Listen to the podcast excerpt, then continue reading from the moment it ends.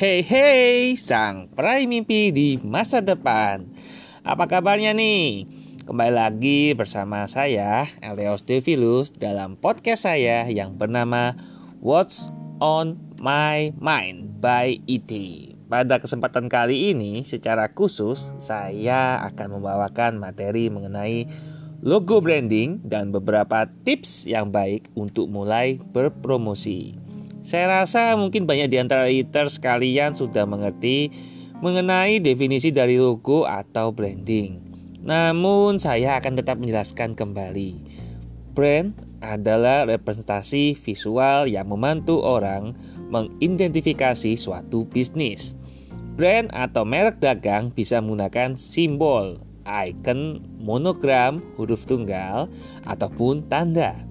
Merek juga merupakan hubungan antara sebuah organisasi atau individual dengan pelanggannya. Jadi, apabila merek berarti hubungan, maka logo adalah proyeksi dari hubungan tersebut.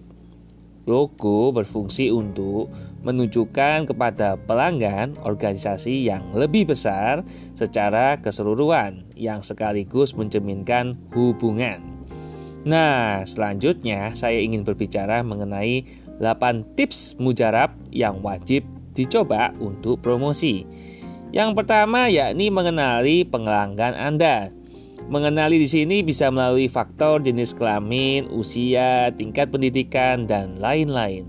Lalu setelah mengenali mereka, eaters juga harus menunjukkan keunggulan dari produk dan jasa yang eaters tawarkan kepada mereka agar produk atau layanan Anda bisa mancep dari segi nilai lebih di pikiran bawah sadar mereka.